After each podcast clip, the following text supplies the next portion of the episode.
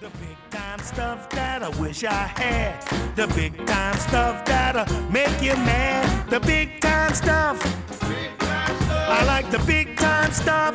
Big time stuff. I like the big time stuff that I never had. Um, welcome to today's Market Meditations with uh, Chris Haydel and Neil Modi, where we feel it is our job and our duty to be better humans. And hopefully that will lead to better investing at the same time.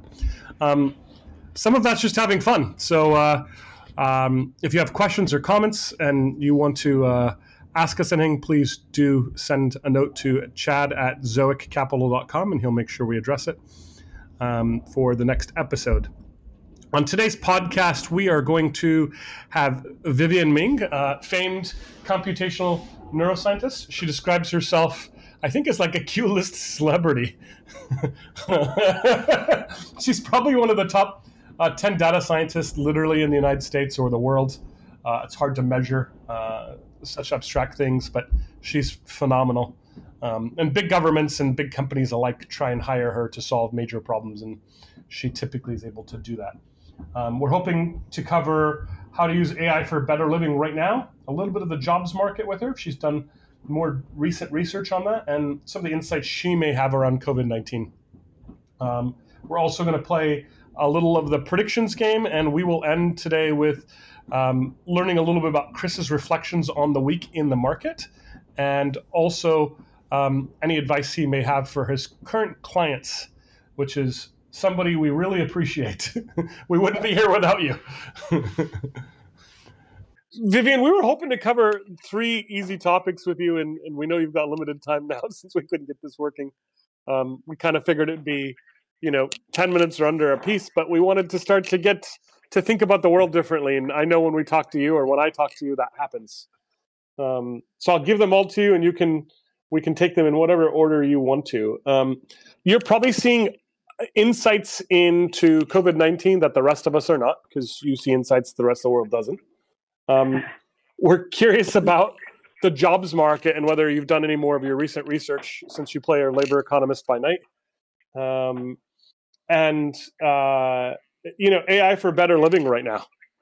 Um, just in, you know, if, if we could go through any one of those topics you want to start with, we'd love to yeah, hear what you have no, to say. No, I'm happy to, uh, to get into any of them. You are about to discover why people do not like having me uh, in radio interviews. I don't give short answers to anything, but um, we have the same affliction. uh, yeah. Um, let me know whether I should not go blue or not at any given point, but I'm happy to dive in. Trust me, I've had a lot of people call me about COVID, um, and uh, we actually wrote up a whole piece about it, um, both the economics of it and the uh, the health side from a data perspective. You know, to be mm-hmm. clear, I'm not an epidemiologist. Um, I study brains, but uh, yeah, we've had a lot of work around that, um, and we're doing a bunch of uh, jobs work right now because. Um, Just because we're all stuck at home, uh, you know, it is the the beauty and the curse of what I do, uh, what my team does, is that we can do it from anywhere. Uh, uh, yeah, I'm happy to go through it, any and all. Yeah, let's start with covid nineteen then. Well, you know, what what insights are you seeing that other people are not? Well, I mean, I think we're all coming to certain realities. The thing that frustrated me the most, I mean, right from day one, is seeing all of this discussion and uh, reporting with what for me was crucial missing variables, most particularly mm-hmm. denominators. How mm-hmm. many people have actually been exposed? Uh, what mm-hmm. are the exposure rates? You know, you had all these differing stories, uh, reportings on fatality rates, Uh, on increases in, um, uh, you know, exposures, infections, uh, when in reality, boy, if you look at the correlation between the increase in COVID and the increase in text, uh, testing, uh, they like they track each other almost perfectly, um, which isn't to say uh, COVID isn't a serious threat. It isn't to say there aren't genuinely many people uh, sick with COVID. Not, you know, what the testing is, is you've been exposed to the, this novel coronavirus, but COVID being the disease, it is a serious threat, but you can't make good decisions if you don't actually understand what's going on with the data. And initially, you know, we were trapped in this world where people were making like global level decisions with terrible data. And of course, you got to do something. Um, but I, I was rather shocked. There's my sister is a, uh, used to be a, a really Uh, highly trained critical care nurse. And I think I somewhat flippantly once said to her, um, not intending anything behind it, that, you know, nurses and doctors kind of largely do the same jobs, just doctors are there for the more specialized stuff and nurses, you know, are just more plentiful. Uh, and she said, no, we have completely different jobs. The doctors are there to cure you. The nurses are there to keep you alive through the cure. Um, mm. And my feeling about our initial response to COVID very quickly as it built up was it was all doctors and no nurses. Uh, not enough oh, people were, very interesting were thinking, yeah, how are we going to, how are we as a global, and I don't mean economy in a dollars and cents term, but as a global civilization, as a society, how are we going to come out the other end of this? Because one of the things that our data shows many other people is, if you are a young person right now, young adult, and you have lost work, uh, which, you know, puts you along with what is essentially now about eighteen million other Americans. Um, and that's, that is people applying for unemployment. How many people have just left the labor market? Well, mm-hmm. those people, if this sustains, and many of them will not get rehired right away, if this sustains, what does research say about the last big moment of job loss, which was not the Great Recession? It was actually the eighty-one eighty-two recession. Um, hit the U S and, and the U K really hard. People who lost their jobs during that period, their mortality rate over the next twenty years increased by eight percentage points. Um, mm. Their uh, their job prospects, their lifetime income, even ten, twenty years later, was substantially behind people uh, matched who went into the job market just before or just after. Uh, and even people in their middle age that were entering the labor market at that time, uh, they end up affecting all sorts of things. The chance of having kids, of getting married, of getting divorced. So in other words, this isn't just heartless dollars and cents versus saving everyone. This is a serious disease on one side, uh, something we have to take seriously, and some incredibly serious consequences for the cure on the other side.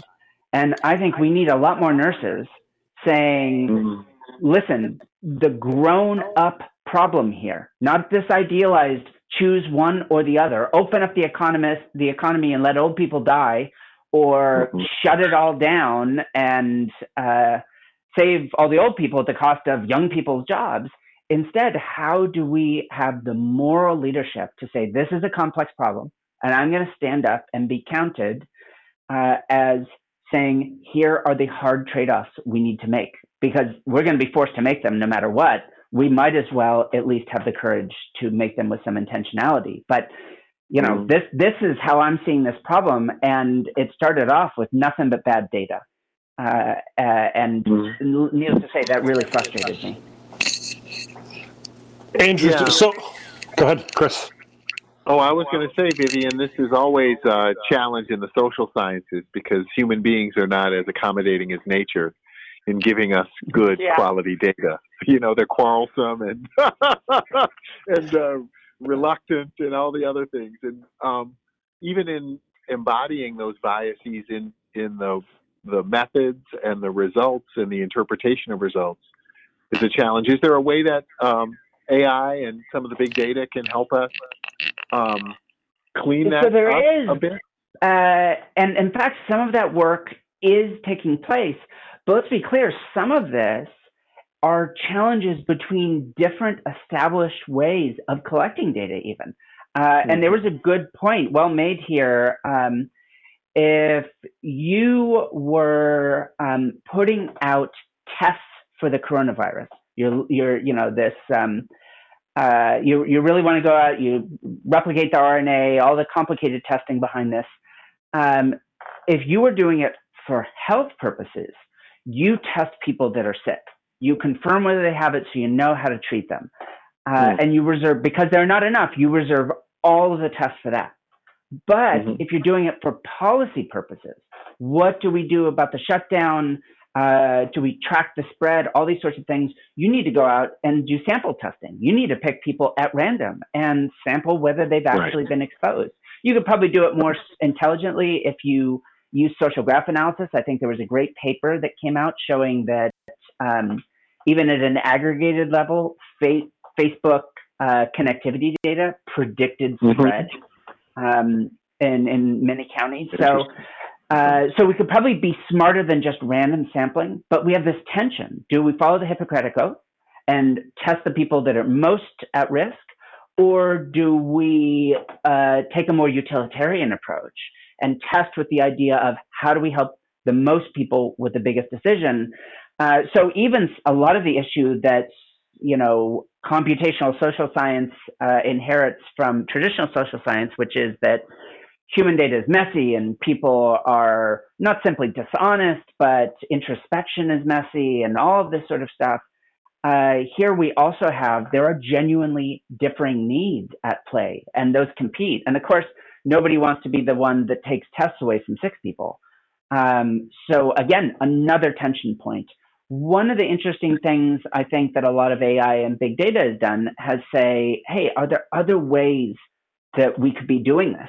Uh, that we could be thinking about, for example, how to implement social distancing or um, how to explore uh, testing itself. Uh, even though not so much of it has panned out super well, there's actually been some interesting, genuine work uh, looking at turning chest X-rays into insights. Um, mm. Can we do an X-ray from someone who has minor symptoms and predict whether they develop pneumonia, regardless of whether it's COVID or not? So U C San Diego just published a study, a controlled study. Um, not you don't see a lot of those in this moment, uh, showing that they were actually able to do it um, with some real degree of accuracy and uh, a bit more far-fetched. But I loved it because I I, I really enjoyed uh, the, doing some audio work myself back in my dissertation days. Uh, is actually using microphones to listen to people breathing and try and do diagnostics. Um, And again, the mm. point is uh, not perfect test. If you think A I, mm-hmm. this is always my line. If you think A I will, is a magic wand that will just solve all your problems for you, you failed before you even started. But if you could think about how we could go through and analyze large sets of data, not for that to be the decision, but for that to influence decisions. Uh, all right, we don't truly know who has COVID because we haven't been able to deploy the test, but mm-hmm. we have used infrared cameras uh, in C C T V and uh, audio and breathing in doctors' offices and uh, mm-hmm. chest X-rays to at least mm-hmm. get statistical insights into where's COVID look like it's expanding faster or slower. Mm-hmm. That is mm-hmm. something A I and data science can truly do.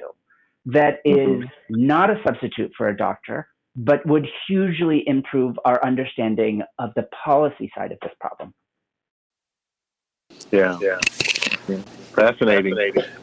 Vivienne, I, I, I even I think, think that, uh, uh, I don't know, as a data scientist, if you have any insight into this, but uh, the random testing, depending on how it's done, it seems if we had implemented that or start to, we don't need to do that much to get a, um, the error rate down under two percent or so, probably. I mean, yeah, Massachusetts so, you know, I'm, is implementing something. And uh, I'm, I'm, I should start with a, a truly snooty, unnecessary comment, which is I'm not a data scientist. Uh, I'm, I'm an actual scientist. scientist. um, yeah.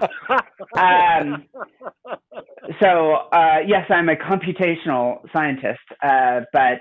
Um, Uh, although I have to say, my um, PhD alma mater, Carnegie Mellon, their statistics department changed their not their name to uh, Data Science and Statistics. Um, I think it's a lot of branding, but uh, apparently that's, that's the thing now. I'm still very snooty about it, though, uh, partially because I don't think um, you know life isn't a Kaggle competition. It isn't. Hey, I, I don't know anything about the problem you're trying to solve, but give me the data set and I will fix it for you.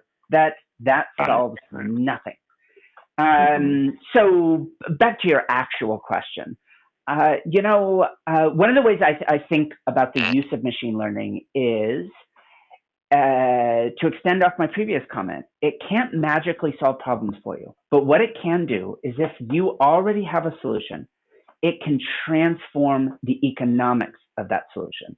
You can take what is otherwise a very low bandwidth, often very expensive expert level decision and transform it into something you can essentially distribute for free through any phone that may not be the same quality as the expert, although in some domains it's even better. Um, and as long as you understand that, you know, that quality is different, surely you can see value in it. So then I look at South Korea and Taiwan and Singapore that essentially did brute force contact tracing and um, and testing. And uh, even though, I mean, they had data to work with, particularly in, in Singapore, but they weren't leveraging machine learning. Uh, and we're a vastly bigger country than any of those. But imagine you could take that same approach to data, but instead of doing what many of them did, which is literally just put armies of people out there uh, to, to work night and day and trace everything down, you could do this uh, very efficiently by leveraging machine learning-driven contact tracing, which is part of the system that Apple and Google, amazingly enough, are jointly trying to develop. Uh, I'm thrilled that they, they they don't collaborate on anything, but they are collaborating on this. And they put their knives away, work. Yes. Yes, uh, I'm sure that they're there somewhere. They're just waiting for the chance. Um, uh, you know, the stor- scorpion can't help but sting the frog. Uh, I don't know who is the yes. scorpion in this case, but um, but uh, it's probably a bullfrog, and it's going to eat the scorpion at the same time as the scorpion stings it. Nonetheless, they're doing this, and actually, I've done contract tracing, totally different domain. We were looking at trying to explore how real-time, uh, real-life social graphs emerge. And so you use these technologies that allow Bluetooth phones to ping each other whenever people are close. You know whether you know when people are together, you know for how long. We even turn on microphones so we can hear snippets of them talking. It's really powerful. We've used it with kids. We've used it with adults uh, for totally different work. But here, obviously, the idea is someone gets a diagnosis. In whatever way, I mean, obviously you want to wait till you get a real confirmation here, but someone gets a diagnosis, and if you, just like that, snap your fingers, you knew everyone they were in contact with, um, or even just a good percentage of those people. Suddenly you could go back, you could aggressively test them, you wouldn't have to just spread those tests out in completely random ways. You could be very, very targeted. And another piece of research that was published recently that actually Well, it it it uh, touches on data and what we can do with it. Actually looked at the spread of uh, disease in uh, places like West Africa and found that if you wanted to cut off things, just generically an intervention. For us, intervention right now is stay home. But of course, interventions could be vaccinations, they could be uh, hand washing, whatever an intervention is. If you could target individuals with an intervention, who should you target? Traditionally, we target healthcare givers, uh, sort of important people, teachers, these sorts, because it seems like they come in contact with a lot of people. But actually, this research found it was more effective just picking people at random. Uh, if you pick the exact same number of people, but you grab them at random out of a social network, um, so they were intentionally spread around throughout social networks, it actually slowed the spread of diseases. Decrease the R naught better than targeting these supposedly high contact people. But I bet we could do better than that, because remember, I just mentioned that data from Facebook uh, was predictive of the spread of coronavirus.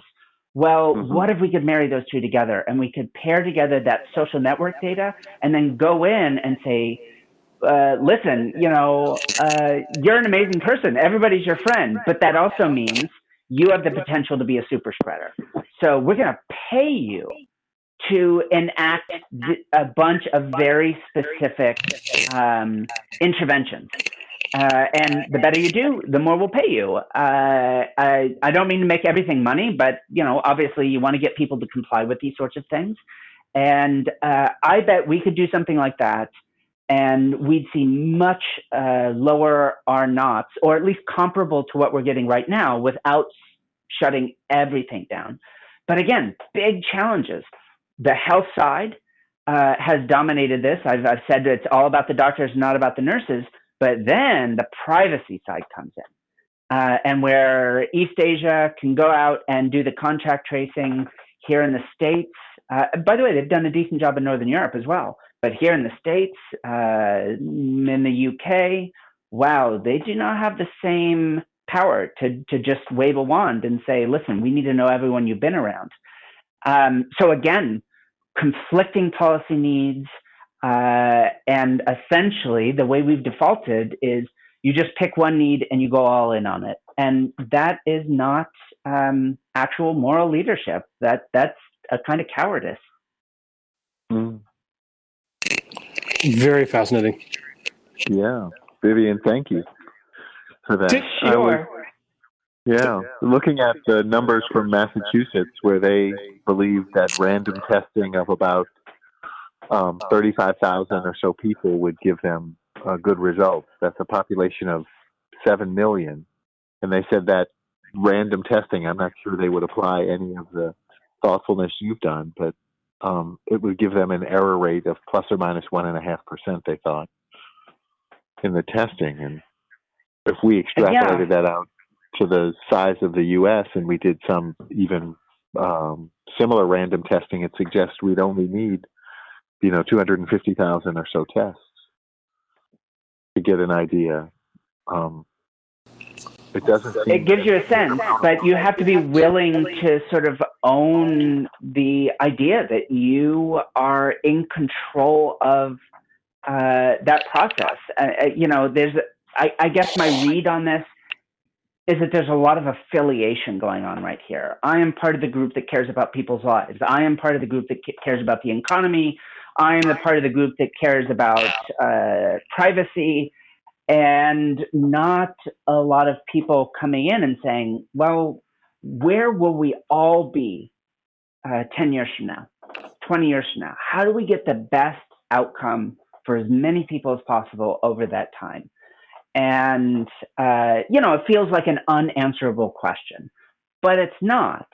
Uh, it's, I mean, it's unanswerable from a crystal ball perspective, but uh, it just means when we make these decisions, as imperfect as we will be in making them and as uncertain as the, the data is, um, we can still say, I honestly believe here are the points of balance uh, against these interests, and here's how we will move forward. And um, again, unfortunately, I'm not seeing a lot of that. And I think you're right. If if we had the courage to sort of pull out some tests and really go out and sample, uh, there's been some interesting results uh, showing that there's a real consistency in re- the few cases where we've done a lot of random sampling, um, finding about a twenty percent, one in five exposure rate. And uh, of course, most of those people don't have a Uh, uh, substantial symptoms. I actually kind of suspect I've been uh, exposed already. Um, the amount you travel, it would would make sense. Uh, yeah, I I flew to uh, up to, to M I T um, when everything was getting shut down. Um, there was a shelter-at-home order here in the Bay Area. Uh, Boston had had its outbreak from Biogen, and so I flew up there, and it was like some weird post-apocalyptic thing. The weird thing is there were actually still a fair number of people at the airport. Um, uh, it was it was quiet, but it was. I thought I might be the only person on a plane. So I flew out there and, and I did some work that I considered to be important uh, at the time, and, and flew back and had some weird rashes, which isn't uncommon, but it's a, a symptomology that's popped up uh, from a couple of people. And uh, and so I, I'm just suspicious. But mm-hmm. I'm not going to get tested because I'm fine. My family's fine. Uh, and plus, I, we all can do our jobs from home. So we're just not under pressure. Testing someone like me is purely a policy consideration um, rather than a medical one. What, and one this of the is things, not what we're doing.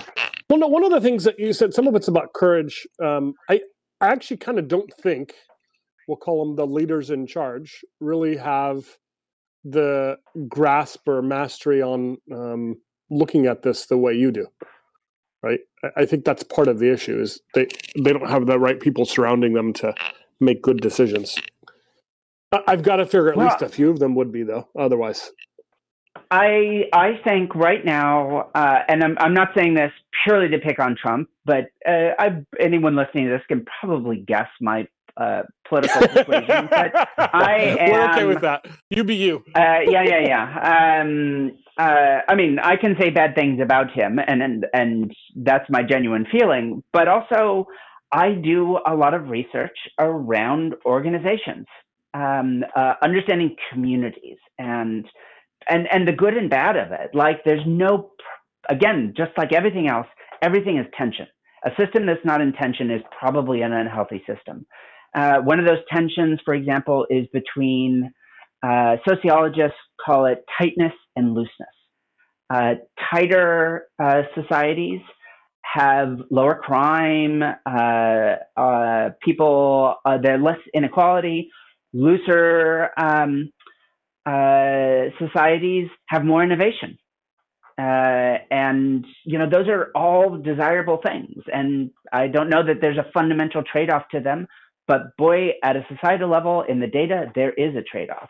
And this is as true of countries uh, and regions as it is as companies.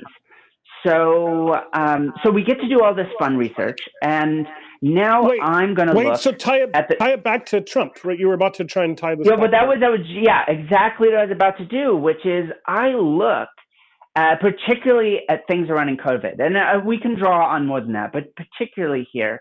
And we have interesting evidence trails, like if you've seen them, the Red Dawn emails, all of these um, C D C and other health specialists sending, in, so many of them inside the administration, sending emails back and forth to one another, clearly like in January, beside themselves about where this might go. So the idea that people inside the administration didn't know, well, I could believe Trump didn't know, but that's what I'm getting to is Uh, one of the things I go and talk to companies about is, hey, you want to build a truly healthy culture that can innovate, then people need to be able to speak truth to power. Uh, if people are too scared to say what they truly think, then it doesn't matter how creative they are. Uh, all they're going to try and do is guess what the leaders want to hear and tell it to them. Well, this is like definitionally what the Trump administration is. We have a whole bunch of people. Even how little I think of the administration, these are still a lot of highly talented, uh, many of them, not all of them are smart, but ma- enough of them are that someone should have been able to do something. But then you read those emails and you see no one wants to tell the truth because they're afraid of saying something that Trump will dislike and getting fired. Uh, and the way I, I talk about that's this not sort a healthy co- is, culture, is it? That is not a healthy culture at all. And let's be clear, many well, I have good, many organizations work that way. Yeah, I have good news. We're not alone. I guess not good news, but it's uh, it seems that the virus is, of course, exposed fragility in all of these in these uh, in the corporate body, these organizations you're talking about, both China, yeah. here, Brazil. All of the very autocratic regimes are suffering. Um, Iran, from the the um, the bottleneck of information flow that this creates. Yeah, and and and I think it's it's interesting to note, for example, uh, a place that famously can be kind of autocratic on a certain level is Singapore, but they mm-hmm. were able to find a trade-off between. Uh, being honest with themselves uh, and laying down the law, if you will. Um, mm. And South Korea is a very um, communalist uh, society uh, mm-hmm. as opposed to individualist. Um, and, and yet, again, there was a, a recognition that uh, they needed to be honest about what was going on. Uh, so uh, it, what's interesting is I think what ties together, and I like, you know, using the term autocratic, what ties together the states that showed the most fragility or, or continue to right now, and those that have adapted the best, uh, is um, probably a, a composition of um, uh, trust in institutions. So one thing is the societies that have done the best have the most institutional trust. Uh, and, and that seems to be a really solid um, indicator here. Uh, but the other is not simply the degree of centralized control, uh, but the degree to which um, that control is uh, essentially centered around uh, a bit of an ego. And I think there's a real mm. correlation here. These people rise to power because there is a lack of institutional trust. You combine uncertainty, such as economic uncertainty over the last couple of decades, with uh, a fracturing of social lines and a, a, a decrease in institutional trust. And that's exactly when people start to vote for uh, demagogues and autocrats. They just mm-hmm. want someone to tell everyone else how it's going to be, because, of course, you're right. Um, And so here's the person that's going to lay down the law. And it doesn't mean if they're matter if they're a horrible person that grabs people in inappropriate places um, or thinks mm. that orange is the color that skin should be. Um, it's it just, you know, it boils down to um, uh, right now uh, it is my tribe that I care about. Uh, and it's just not possible. Uh, wh- I don't know. I haven't seen evidence yet. Uh, either in research or in this instance, that uh, societies that are fractured along those lines can deal with a global problem like this. I mean, hell, you have mm-hmm. Trump tweeting out right now that, uh, what was it, Virginians, Minnesotans, and someone else uh, uh, telling them to um, resist their governments. That's his government. Mm-hmm. Uh, but of course, he doesn't see it that way. And the people that he's r- truly trying to signal against here don't see it that way. They don't have trust in their local governments. Uh, they, strangely enough, don't have probably don't have trust in the federal government. Somehow they magically see the person leading that government as separate from the institution that he leads. And so now we've collapsed, and we have no ability to deal with a systemic shock like this, or an economic shock, or any of it. I mean, the Let's let's be clear on the economic side. Uh, I, I run what amounts to a philanthropy, um, so I fund it out of my own work. But we operate like a small business, and mm-hmm. needless to say, a lot of where that money came from was me traveling around the world giving talks. So that's all gone. Um, mm. Now I am in an astonishingly good position compared to the most majority of people in the world. Uh, I've made a commitment to my employees to to not lay anyone off, and we're going to get through this. But along the way, all right, let's look at uh, the um, you know the the CARES Act and and all the money they set aside. Well, they didn't. I, I think the statistic I just saw today was five percent of companies got fifty percent of that money. Uh, Chris Steakhouse got ten million dollars in that funding. Yeah. Now, you could argue that they're a restaurant and they need, the whole point is let's keep those those food service employees employed, but uh, let's they're not also that be top blunt. Priority. Yeah, they're not, they should be they, a top priority. Yeah, they could get out there and float a bond or uh, you know, take a loan. Um, they're not going to go bankrupt and disappear. There will be those steakhouses around. Whereas the true local businesses, they don't have any other recourse. Uh, without their support, they're gone. And right. and then the capacity of a local community to support itself, to feed itself, is gone. And that may sound small, but that's one of my biggest fears here is um, that so many of uh, small and medium-sized businesses simply ceased to exist. You might think uh, she sounds uh, pretty liberal or progressive here. She probably thinks. Uh, no, probably I think we probably person. agree with that. We actually both probably uh, agree with that. But, yeah, but I, I'm I'm all in.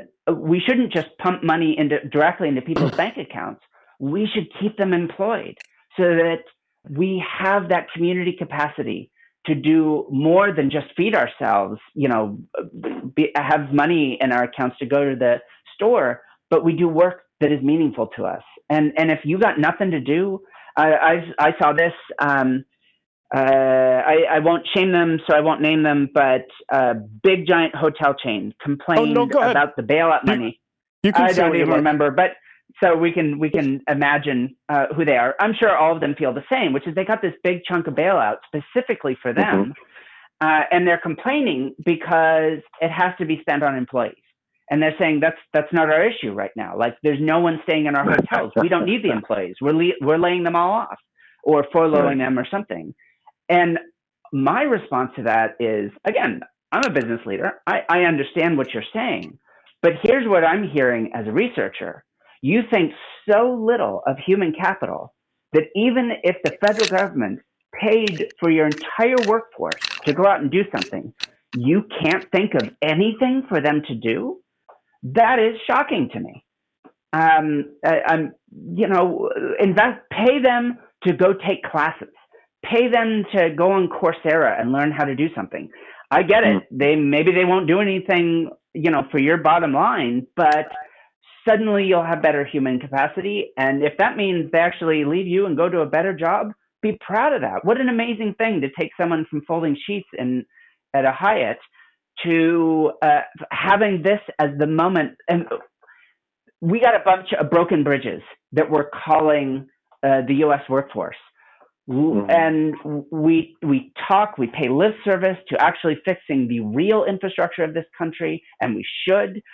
How about we make we take this moment to make the same investment in the human capital infrastructure? People can't do anything else. They can learn. Everyone mm-hmm. can learn. We should pay them to do so. Wow. Thank you, Vivienne. I, yeah. I agree with that. There's no question that the CARES Act was um, rushed, as it was, and also uh, as and, and haphazard as it would, as the outcome would be assumed to be, it surely was. I mean, the disproportionate way that corporations are benefiting, again, at the expense of uh, real human capital, is a travesty. There's so many ways it could have been rewritten. It should have just been flipped. But uh, and of course, the funny thing is, yeah, that this will increase that distrust of institutions, which mm. will then drive people to support the very kind of fracturing which caused the policy to be so ineffective. Uh, it, it is uh, an in-virtuous cycle uh, that probably some yeah. exploit intentionally, but I think often happens uh, just because society gets pointed in the wrong direction. Yeah. Mm-hmm. Th- Vivienne, yeah. is there any other insight, you know, just based on your research? Um, I know we could go a lot of different ways with you, um, but is there any other in- interesting insight you're seeing that you think others aren't about the jobs market? Well, you shared little parts of different things, but is there any other uh, underlying uh, uh, things that you're seeing that will help us be more compassionate well, and better investors at the same time? Uh, I, you know, you have to be clear on, on so many things around uh, jobs, which is, uh, one is, as I was saying earlier, so many other life outcomes are tied into work. You take work away from people and everything else about their lives uh, gets worse. Uh, uh, yes, most people, most Americans, most people around the world do not want to be their jobs. I actually hope for something else, which is, you get the job that you want to be. But, um, you know, I may be an idealist, but I'm also a realist. That's not going to happen tomorrow or anytime soon.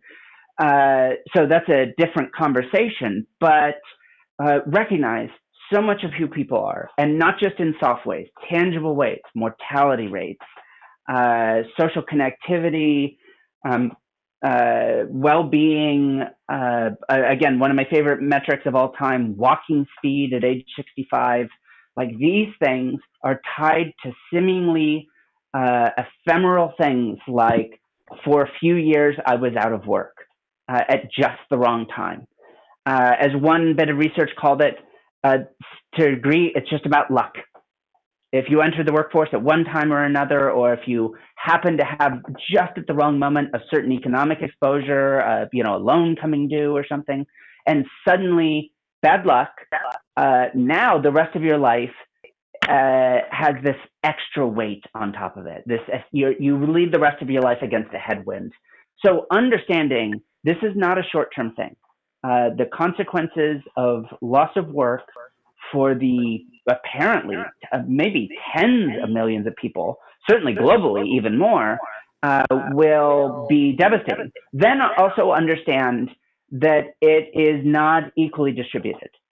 So uh, people like me, uh, people highly paid, highly educated, tech industry, um, you know, we do work that, and we do it with a kind of background that allows us to really adapt to a circumstance like this. Yes, ad revenue for Facebook and Google will decline, and so probably Facebook and Google will do some belt tightening, but largely people are still online. They're still using their products. Uh, they need to get connected. And so if you had a job like that, you're in pretty good shape. Um, whereas if you uh, didn't have a college degree, if you were working in particular kinds of industries that demand more on-site manufacturing uh, or energy, then it is very likely that this will be particularly devastating. And let's also point out one other thing, which is, yes, it is possible um, for young people to uh, experience COVID nineteen. And uh, there are genuinely meaningfully large populations of the elderly that are economically exposed. But again, this has been researched before. The overwhelming uh, uh, sort of threat profile here is largely disjoint. The health response is about saving lives of the elderly. The economic response is about saving the future lives of the young. So one thing is disproportionately helping the older, wealthier population. Another thing is disproportionately helping or affecting um, the a younger, less affluent population. So either way is, is a sacrifice. It, it is interesting that we're part of the challenge here is we're making a choice uh, in which disjoint groups, these two different populations, not exclusively, but largely, these two different populations are choosing to make a sacrifice for one another. And um, it, I, I think that's kind of fascinating from a, a political perspective, from a sociological perspective, but it, it would be awkward if we go back to my doctor's analogy, if we're all about saving lives, because now we're asking this one group to take all of the sacrifice for a completely different group. Um, and of course, it was all about saving jobs. Then we go, as some politicians that are definitely not of my stripe have called for, then it flips all the way back around. And they've, they've said that, hey, uh, I think grandma and grandpa would, would be willing to, to roll the dice in exchange for keeping their kids uh, in the black. All right, so where do we find some recognition that we're in it together and, and there's a balance? Because we cannot keep up Uh, the lockdown forever. Um, there doesn't matter what uh, an epidemiological model says is the optimal time to stop. We will have to stop at some point, or at least change how it gets applied. And we need to make plans for that right now, uh, rather than, all right, uh, the model says we stay like this, so we stay like this no matter what it does to the rest of the economy, or the model of what it, kind of what I'm kind of expecting is the model says we stay like this. So we stay like this until that day comes. And then someone realizes, oh shit, what do we do next? Um, and I bet a lot of people are thinking about what to do next, but I don't think the decision makers are thinking what to do next. I, I don't think they're preparing themselves for this decision. So um, yeah, the, the jobs thing is big and it's complex and it's more than just a story of money versus lives, because it's all lives in the end. I, I don't even know where to start to react, and just to say I really appreciate your perspective. Yeah, that was beautifully stated. I agree. Thanks. You said, um, humanity. I, I mean, uh, well, I, I also, I, you know, you said what should we think as investors? I don't, uh, as you well know, Neil, I don't personally directly invest in things, but I actually invest by uh, yeah, donating by time. Like, research. Uh, or yeah, by time. Exactly. I, you invest um, by time. So uh, I sit on a number of boards, or I'm the chief science advisor for groups because I believe in what they're trying to do. And so I donate my and Silkus Lab's time to try and help them. And um, and the, the number one thing that I, I tell a lot of groups is I, I get it. I know what it's like staring at a runway and knowing that, God, we planned for six months and who the hell is going to be doing, uh, you know, Series C Uh, investing before summer. Uh, I guess one question is, are V Cs going to take their summer holiday or not? Because you uh, have you actually been out they, doing investing? They should right be now? Fearful. I hope so. They should yeah. be fearful about taking that vacation. Mm-hmm. Um, mm-hmm. So let's stay in the game and actually keep keep looking uh, at that, because people are going to need it, and they're not going to be able to wait for fall for your traditional uh, pitch. Uh, cycle times, yeah, um, yeah. But at the same time, I think some genuine understanding here, and I get the rock in a hard place. Like, what are your limited partners? Think about how you're deploying your dollars. But still, uh, uh, there is something also about preserving the capacity. Uh, you thought these were good companies in the first place, and I know there's a degree of I've seen some some V C firms say this. Hey, you know, you're gonna basically our firms are all gonna go under. We're going to give a little pre-investment. You know, if you go under uh, under our umbrella, we'll stake you uh, fifty K for your next startup. Uh, I'm like, I, but then you lose all that capacity. Uh, I know most mm-hmm. startups fail. They they they do. That's just the way it is. But um, it, essentially, I, I think a lot of people have talked about hitting the sort of time stop button uh, and and just let it run for a little while. Uh, and um, I don't know. I, I'm not quite certain what I'm calling for V Cs to do, but I, I hope that they're investing with some heart and they have the courage to stand up to their limited partners and say, listen, this is, uh, these were good bets and it's not their fault uh, that this happened. Uh, we don't think we should walk away from them and just let them go under because they've built capacity. And when this is done, we're going to need these startups to do their job. In fact, when this is done, a lot of companies will be out of business. I mean, a huge number. Uh, and that capacity will be lost if we don't su- support, and that means dollars support, uh, our existing portfolio. Uh, they will be amongst those that disappear. If we do support them, then suddenly, God, I, I'm making up numbers here, but half of their market space will be cleared out. Isn't that the dream? Like, Uh, I hate to put it so crassly, but, uh, you know, how many times have you thought, boy, we could have been successful if we could just had enough room for people to to see us and, and get attention. Right. um, well, uh, boy, no one would have ever wanted it to be this, but uh, it's an opportunity. Uh, and maybe you pick your battles. Like, I really believe in these three uh, founders and the teams that they put together. Uh, and I'm going to live the line that I tell everyone, which is that my founders are my friends and I'm, I'm, I'm right there with them. So, okay, then back them up and, uh, give them the, whether, whatever it is, the bridge loans, um, or the, uh, some, an early, uh, round just so that they can stay afloat. 'Cause this is going to run through spring and then the economy will be devastated, uh, probably for the rest of the year. Uh, and they got to get through that all. That's the runway you're looking at, no matter how good your team is. So if you believe in them, stick with them through all that. Thank you, Vivienne. Uh, I, I think we're probably way past your time, so we appreciate your time joining us today, Vivienne. Sure. Uh, to give you a sense of what my time is, I need to, oh, it is getting a little late. I've got, mm. most importantly, uh, twenty minutes to go pick up mochi muffins. This is one of the few places in my neighborhood which is still open for you can just walk up and buy mochi muffins. And my kids have become addicted. Even worse, they have mochi butter donuts. Oh, gosh. Um, wow. Yeah, they're they're so good. There's a reason they're still open.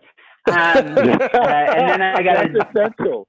That is essential. Uh, uh, yeah, this this is clearly not about being alive. This is about life being worth living. Mochi butter well, donuts, uh, black sesame, matcha. Uh, uh, I really next like. Next time I come visit you, Vivienne. Next time I'm in Berkeley, we're gonna we're gonna go to this place. I'll, I'll yeah. even do a plug. Third Culture uh, Bakery is the place.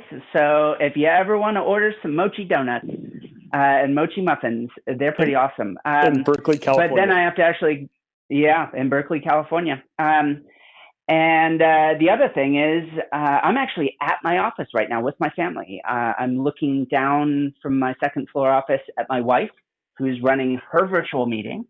Uh, my daughter is immediately next door to me doing her art class. And my son is in the office below me doing his class. We go into my office every day. They put on their school uniforms. We pretend like the world is not crazy. And we all hop online and we do our jobs. Uh, obviously, we have the good fortune and privilege of being able to do that. But uh, the one quirk is within about thirty minutes, I need to go zip past my daughter's school and pick up some papers uh, so that she can do her homework over the weekend. Um, yeah.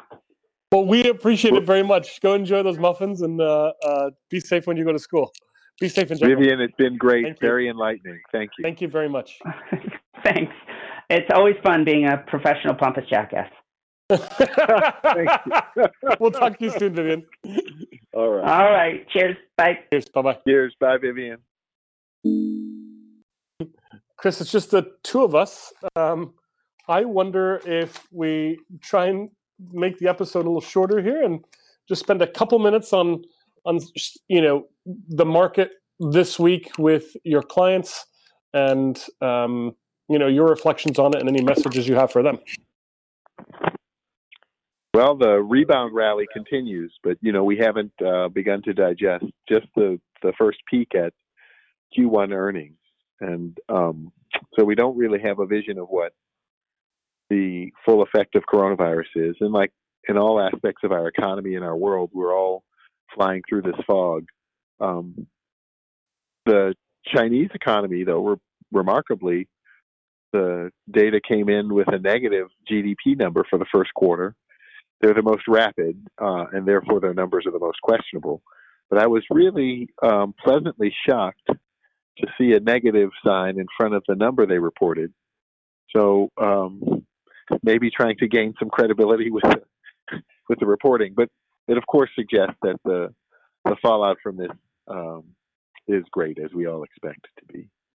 But the markets have rallied um, on the backs of the stimulus and just really a sort of hopefulness, I think. And this is normally the way things go. So I would expect some more deterioration in the market to come. Um, in the next sixty days? Next ninety days? I mean, without oh, I exactly think sooner. I think sooner. sooner. We're, yeah, we're seeing it overseas. You know, there's deterioration. And I think we have a, um, with all the The, the high debt levels and the fear that's still in the market that's under this veneer of uh, relief in the rally, um, it won't take much to stoke those fears again. And I think some of the abysmal, abysmal economic numbers and job losses that are still really to be digested will probably have a pronounced and negative effect on the market. So I just really um, think people should um, keep whatever protections or hedges they have or reduce exposure where they feel that they can't um, stomach uh, wild swings. Um, and, you know, uh, don't be brave, run away, live to fight another day. You know, I just mean be thoughtful. Um, for my for my clients, for everyone who might be listening, um, you know, again, I still say we have to be gentle with ourselves because we're all carrying a lot of anxiety, stress, and tension, even consciously or unconsciously. Processing a lot of um, this uncertainty. And um, we've lived for so long with even a false certainty, you know, Tuesday usually looks like Monday. But in this environment, all of that disconnect, um, all of that disconnected. And so we're really feeling it and carrying it even in our bodies and in our emotions and in our thoughts. So we've got to be gentle with ourselves and with others. We're all processing a lot. I feel like this is our, our heaviest episode in a long time. Um, even though we're talking about the craziness of COVID nineteen, it, it really is um, starting to infect every, well, maybe it already has, but maybe I'm able to see a little better. That's infected every part of our, our world, not just the, the markets or the people or being stuck at home, but like every part of our world has been infected. Well, you know, when we canceled sports and other diversions, a lot of entertainment is taken away. I think we tend to fill that void with um, a lot of news, and most of the news are counts of, you know, infected and the deceased and um, the serious cases. And um, it's it obscures a lot of the beauty that's in the world and the good things that are there. I mean, for me, being home with my family is very lovely most of the time. I was joking with you earlier. The dishes pile up rather quickly. I hadn't noticed that before. That's a new observation. That, uh, more, there are more cobwebs in my house than I really thought existed. I thought we were doing a good job knocking those back, but anyway. So, um, but it but it is beautiful, and it's spring, and it's beautiful. The air is clean because of uh, low traffic. That's a, a sort of unintended beauty to recognize. There's so much to see, but um, again, our minds are focusing on the unknown and also the, the fear of the unknown. So, let's play I, the predictions game just for four predictions to end. Oh, in the worst possible environment to make a prediction, when Perfect. Tuesday definitely doesn't look like Monday. Yeah. yeah. Um, so uh, percentage of startups that will fail. You set the number, I'll go over under um, based on COVID nineteen. So if there's oh, twenty thousand oh. in the world um, so, that are registered. So sh- wait, uh, let's, let's frame this a little better. So you're saying just in raw numbers or percentages? In, or... raw numbers. Yeah. Raw, so percentages, yes. Raw numbers. But I guess. Uh, if there's twenty thousand well, registered startups, we'll call it, um, because lots of people are working on something that they haven't shared. Um, so what percentage will twenty, die? twenty thousand registered startups. No, no, so I don't know if there is. I actually haven't seen a number. But what's I, the rate I, of failure normally, Neil? Just broadly.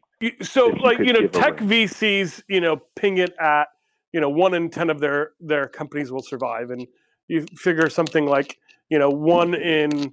Uh, a thousand have a chance to get that round A. So, mm-hmm. you know, the numbers um, in terms of, you know, who will who will have success is, you know, orders of magnitude um, in every round um, fall off. Mm-hmm. Mm-hmm. So this is then, you're suggesting we estimate like a rate of change? No, nope, I'm suggesting we, we, we, we just... We just say, you know, over the next six months, here's the percentage of startups we expect to die. So it's hard to know because we don't have the exact number of what, how many startups there were in, worldwide in, in twenty nineteen. Uh, I'm sure somebody's tracking that somewhere. Um, but let, let's say it was one hundred thousand, and I'm sure it's many more than that. But let's say it was one hundred thousand. You know, what what percentage of them will die? And I'm actually going to uh, – you, you're going to set the number, and I'm going to go over under. So. This is where you get to be a bookmaker. I get to be a bookmaker. Yeah. Um, on a on a number we don't know. Yeah, isn't this great? We have no vision into the future. Is more cloudy than it's. Listen, listen. It still benefits the Danny Barker Foundation, right? So th- yeah, okay. There is some good in this game for us. I would say it's ninety-nine percent. Wow. Okay. So I'm going to go under. Um, I was going to guess like in the eighties, but you're going to say, wow, ninety-nine percent. That's wow. Um, the one thing I will say about that is I do think there's going to be a lot of interesting opportunities emerging from all of it. Um, while, while we'll see the death of lots of restaurants, we'll see the rebirth uh, and a renaissance of lots better ones with lower cost bases, as an example. Yeah. No, I agree with this. I think there's going to be a dramatic reorganization of um, just dramatic reorganization of organization and uh, of the way we work too. I think it's going to change. Well, New Orleans has been thriving in the restaurant industry with uh, curbside pickup. So, you know, it's a restaurant town, and remarkably, so many restaurants have been able to survive on takeout. Now, people love to eat in restaurants, and they love it in New Orleans. It's a very um, culinarily advanced society, civilization, community. So uh, they have great, great support for the restaurants. But that's working, and that'll probably be something that persists. Yeah, yeah, I, I prefer that anyway. You know, I broke my foot last year. Um, we didn't go out a ton except on, I guess on vacation we were always out, right, when we went in December. Um, mm-hmm. I, I realized I, I don't like going to most restaurants. The environment in my house is a lot better.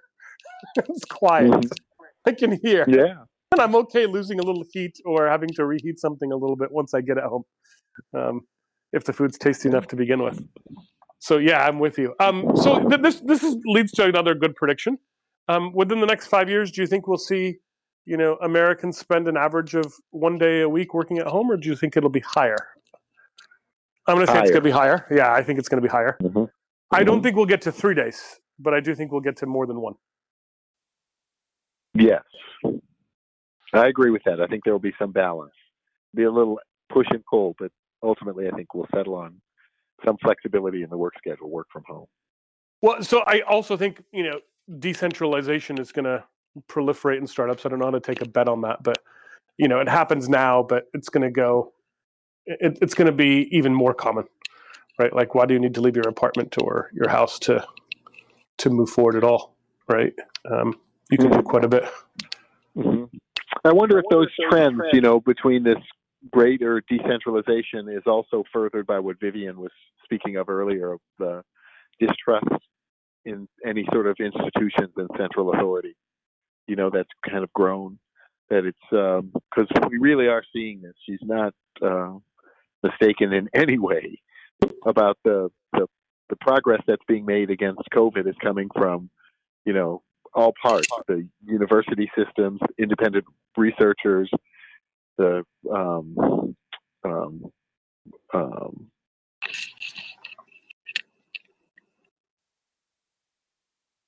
the biotech industry, all of those are really the contributors rather than the C D C or the W H O giving us direction, and um, central governments and even the, the state governments directing resources. It's been pretty remarkable. So, um, I, I, and I'm curious, you know, I saw this, this crazy headline, you must have seen it. Um, BARDA gives four hundred eighty-three million dollars to Moderna for the COVID nineteen vaccine. Um, I know. Why didn't they give it to Steve Reed? They're just uh, missing the boat. They're not. You know, you know maybe maybe maybe our, our dear Steve didn't think big enough and should have applied for, as opposed to, you know, sixty million dollars in grants that could be helpful. Maybe he should have applied for four hundred eighty million dollars. Yeah. Well, he did mention Moderna as being uh, sort of advanced in developing the R N A vaccine technology. Yep. I mean, this so, has been something people have been looking at since two thousand ten. I hope this is the breakthrough that the R N A uh, model needed to get going. Well, so the, the, the question is, do you think we'll see uh, below or above a seventy percent efficacy rate with uh, Moderna's, uh, we'll call it cure? Uh, seventy percent effectiveness rate. Neil, I really have to bother, I have to beg out of this question. I don't know. No, you, we're still benefiting the D- Danny Barker Foundation. You you got to take this bet. Sorry, so, that's not the way this works. So I have to say that everyone else in the world who's listening, your prediction is equal to and probably, most probably better than mine. I'll say seventy percent efficacy, yes. Okay, so I'm going to say under. So okay. So are you, are you going under or above? Because seventy was, I, I set that. I'm right at seventy. I don't know what else to say. I'd say it'll be, yeah. So you're saying below seventy. You're better off here with your odds bet to go above or below, not exactly better. seventy. Yeah, seventy, seventy or better. Okay, above. Better. yeah, I'm just I'm trying to help you out here. I was trying not to. Thank you. Dig you help me out corner. Making a yeah a blind prediction. I can throw darts too with the blind. I I heard um, this week from probably one of the best negotiators I know in the V C uh, space that he wouldn't look at startups that were. Um, He wouldn't even bother to look. So this is before he starts negotiating. That weren't fifty percent uh, reduced in price from four months ago. Um, so yeah, I mean, just two weeks ago, I was telling you I thought it was like thirty percent, right? Um, and right. and I'm hearing these different numbers. And you know, this is a pretty sophisticated angel who's got more than uh, fifty companies in his startup. Uh, sorry, in his portfolio, and you know, he's a, a trader on Wall Street as well. Um, or was, still trades for his own personal account, um, you know, or an investor in real estate. So investing across lots of interesting asset classes. Um, but I think he's probably um, thinking out, you know, twelve to eighteen months from now, and over through through this valley, Neil, companies are going to be starved for cash. He can probably, by drawing a line in the sand or something more firm, um, achieve those kinds of terms, I think. Yeah, you know, he, he was he was saying that he thought he could buy, um, you know, a quarter of companies more often uh, than he used to for a smaller amount of money, um, which was interesting, right? Just to just to think about in general. I wonder it's if almost... that creates blind spots, though, right? Because the companies oh. that are discounting themselves the most might attract his eye, but those might for sure. Best. Yeah, right? You've got to look at the entire model for sure. Yeah, but he, he he just said, hey, right now isn't the time for me to invest anyway. So for, for me to look, it's got to come from a really trusted source, or it's got to come with that kind of price discount where I won't even mm-hmm. think about it mm-hmm. unless it's already mm-hmm. in my portfolio. Mm-hmm.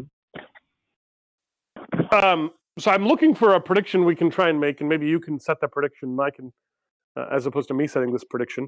But I have no real feel even trying to look at all of the data where valuations are right now. It, it's definitely below thirty percent, but I don't know how bad it is. And I don't think we've seen the worst of the economy yet, clearly. Um, mm-hmm. So any, it, maybe this doesn't end up being a prediction. Any thoughts about how to even think about where we are, since none of the data is quick enough to reflect what's going on? Yeah, the everything has such a great lag now, and the quality of the data is even suspect. You know, that's the the fragile systems and the the daisy chain of shutdowns have probably limited our ability to even collect the data in a reasonable way. Um, yeah, how much is the how much less is the dollar worth? Let's start with that. How much less? Yeah, in the last six weeks, how much has the dollar fallen in value? Oh, the, the dollar's been strengthening because it seems, um, compared to other currencies, um, as if it's the only game in town. But um, the corollary to that is, of course, the price of the dollar in gold terms. So gold prices have risen, which really is essentially a falling dollar um, against hard assets. And traditionally, gold hasn't really... Um, a lot of industrial uses, so it's money first and foremost. Um, but against other currencies, the Australian dollar, et cetera, the you know Canadian dollar, the, the U S dollar has strengthened against the pound and the euro. Um, but I think that's also um, very likely it's uh, temporary, because to fund all of the stimulus that we've now authored, yeah, they're going to have to be a raft of new bond issuances and Uh, tremendous flooding of the markets with dollars. But, the Fed's you know, doing a good job of that everywhere they can, right? Being involved literally everywhere. Yeah, but you know, people have predicted the death of the dollar for my whole investment career, ever since Nixon especially took us off of the gold uh, Bretton Woods standard in August of uh, seventy-one. So when that window closed and the dollar and other currencies resultingly all became free-floating, Um, and they would just trade against each other to find their value. Um, you know, people have been predicting the death of the dollar, and other countries Uh, I'm not suggesting that at all. I'm just saying, how do you start to think about, like, you know, this is a, you're a value investor. Um, yeah. Maybe this is a back to the conversation of how do you value a tomato, but do you value a tomato worth less today or worth more today than you did six weeks ago? Well, many, many methods, right? I think the dollar will weaken. If if, if I'm to make a prediction, I again, um, you know, I was just saying that the death of the dollar has been predicted. That's an extreme, but I do think that the the dollar will weaken just because of the flood of dollars we're about to unleash on the world. But there still also is the alternative argument. There's not a, there's really another, not a... Yeah, another currency that, yeah, that God T I N seems to trust in on the printing. yeah, yeah. And, and that, you know, has this sort of military backing and other um, other um, non-economic attributes that give the dollar its support, right? So, all right. Anyway. Well, I guess we'll end the predictions game with not as many predictions today. And and we'll end the show as well. I think that's good. The big time stuff that I wish I had. The big time stuff that'll make you mad. The big time stuff. Big time stuff. I like the big time stuff. Big time stuff. I like the big time stuff that I never had.